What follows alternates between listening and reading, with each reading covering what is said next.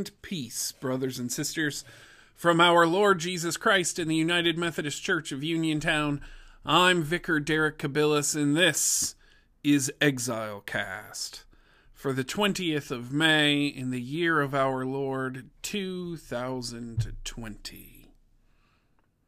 You know, it feels like so much has changed so quickly in the past week or two.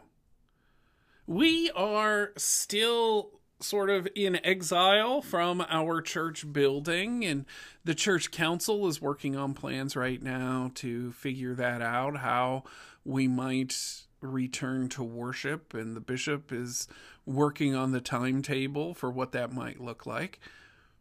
But more widely here in Ohio, we've started opening up some businesses. Folks are going back to work, and for a lot of them, that is great news. I've spoken to so many people that have lost their jobs since March, and they are excited and motivated to get back to earning again, to get back just maybe even a piece of the financial security they knew before all this. And just yesterday here in Ohio, those stay at home orders that had been released were changed by the governor to, quote, strong recommendations and an advisory to keep social distancing at six feet and wearing masks. I'm not really sure what that means exactly. But what I do know is that while some folks are rightly thrilled to be going back to work, there are still some who are very scared about what all this newfound freedom might mean for their own health and safety. And I want to talk about that in a second. But first, I want to talk a little bit about rights, as in constitutional rights, as in inalienable rights, as in proudly declaring it's my right to do so and so.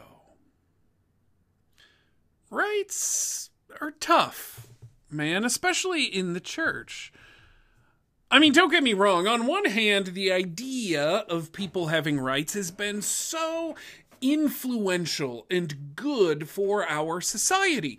It is literally the idea that our entire civilization has been built upon rights to life, liberty, and the pursuit of happiness, the Bill of Rights, the civil rights. It's it's all about defending a kind of liberty that is supposed to help us wayward fallen humans to flourish. To stave off tyranny and oppression and to create the conditions that are necessary for prosperity. And that's all good stuff. On the other hand, while the language of rights has been with us for quite some time now, it's actually pretty alien to the church. It's actually kind of a foreign concept to Christianity. And while the founding documents of the country say that rights are endowed to us by our Creator, that's not really in the scriptures anywhere. Believe it or not, it may even be the case that sometimes the Bible says quite the opposite. Let me explain what I mean. There's this scene in Luke chapter 3 where John the Baptist, the, the guy that the Bible says is the holiest person who ever lived next to Jesus Christ himself, where John the Baptist is being confronted by these crowds. And he calls them a brood of vipers and he tells them to repent. And, they ask how to do that. They ask what to do. And he says, Whoever has two coats, must share with anyone who has none, and whoever has food must do likewise. That word must must share. It, it, bristles the mind of us Americans, doesn't it? I mean, after all, we worked hard for that coat. We worked hard for our food. Who is John the Baptist to come around and tell us that we have to share it? Now, if you think this is some liberal economic agenda, progressivism, that sort of thing, I hate to burst your bubble because he, he, he wasn't really talking about taxes or the redistribution of wealth or social welfare or, or, or, anything like that, although people make their own conclusions about how to interpret that. No, what, what he was first talking about was the responsibility of the people before God to care for those who were vulnerable. A responsibility that eclipsed whatever rights they thought they had to their own coats and their own food. Likewise, there's Jesus himself. Look, when, when someone slaps you in the face or punches you in the mouth, you have every right in the world to retaliate, to stand your ground, to defend yourself and hit back. But Jesus says, if anyone strikes you on the right cheek, turn the other also.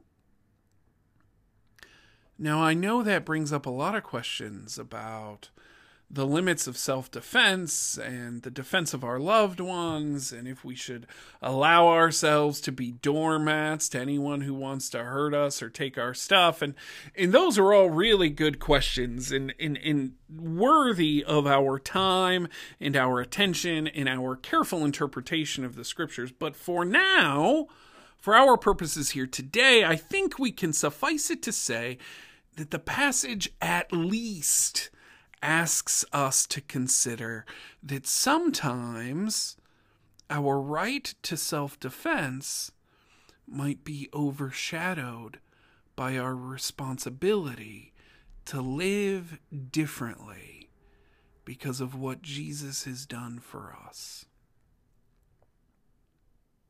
I had a pastor friend of mine who drew my attention to a verse this week from 1 Corinthians chapter 10 verses 23 and 24 and and he quoted it from the New Living Translation. Some of you guys know I'm not a fan of the New Living Translation, but this was just so well worded and, and it really drives the point of what Paul is saying here home. In it, Paul says, You say I am allowed to do anything but not everything is good for you. You say, I'm allowed to do anything, but everything is not beneficial. The context of what Paul is uh, confronting the Corinthian church about is not scandalizing their friends over their eating practices. As, as you know, in Christianity, we don't really have any prohibitions on what we can eat. Unlike the Jewish people, who, of course, have quite a few rules about uh, the kind of stuff that they can eat and various combinations of foods and and really how animals are supposed to be slaughtered and so on and so forth. In in Christianity, we we just don't have that.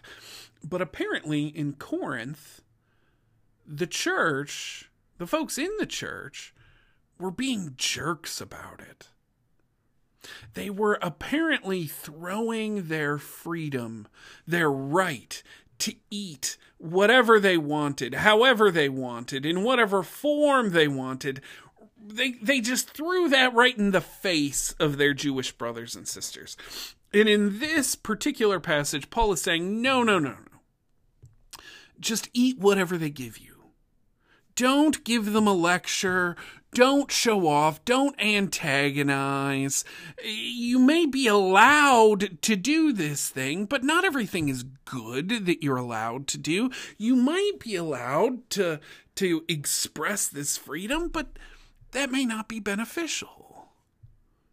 And then he says, Look, just be imitators of me. And then he says, Be imitators of Christ. I bring all this up because there have been a lot of folks appealing to their right to go to the store without a mask and their right to stand close to folks and their right to exercise this freedom.